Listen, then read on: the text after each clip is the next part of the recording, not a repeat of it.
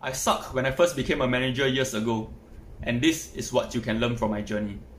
Hi everyone, I'm Benjamin, and today I'm going to share with you a very common mistake that young leaders and managers make. How do I know? Because I made the same mistake myself. So, what is that? If you are struggling today in your new role as a manager and leader, this video is for you.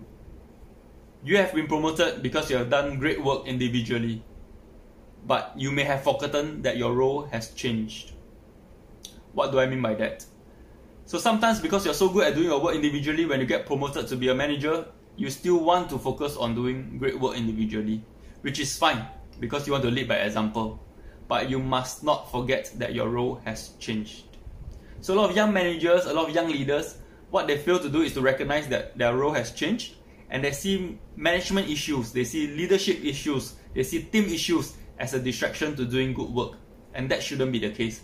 Because if you're a leader, if you're a manager, first and foremost, your team matters should come first.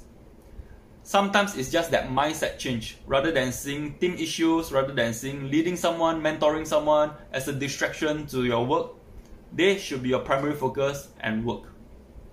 And then you won't feel frustrated that these matters are taking out taking up your time and stopping you from doing great work. So try it. Just have that simple mindset change to see that all these issues now, all these matters now, in terms of management, in terms of leadership, they are your primary role.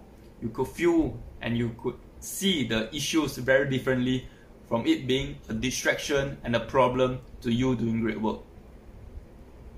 So I hope this short sharing and video will help you. Together we will learn and together we will progress in our leadership journey. So may we all be the best leader that we can be.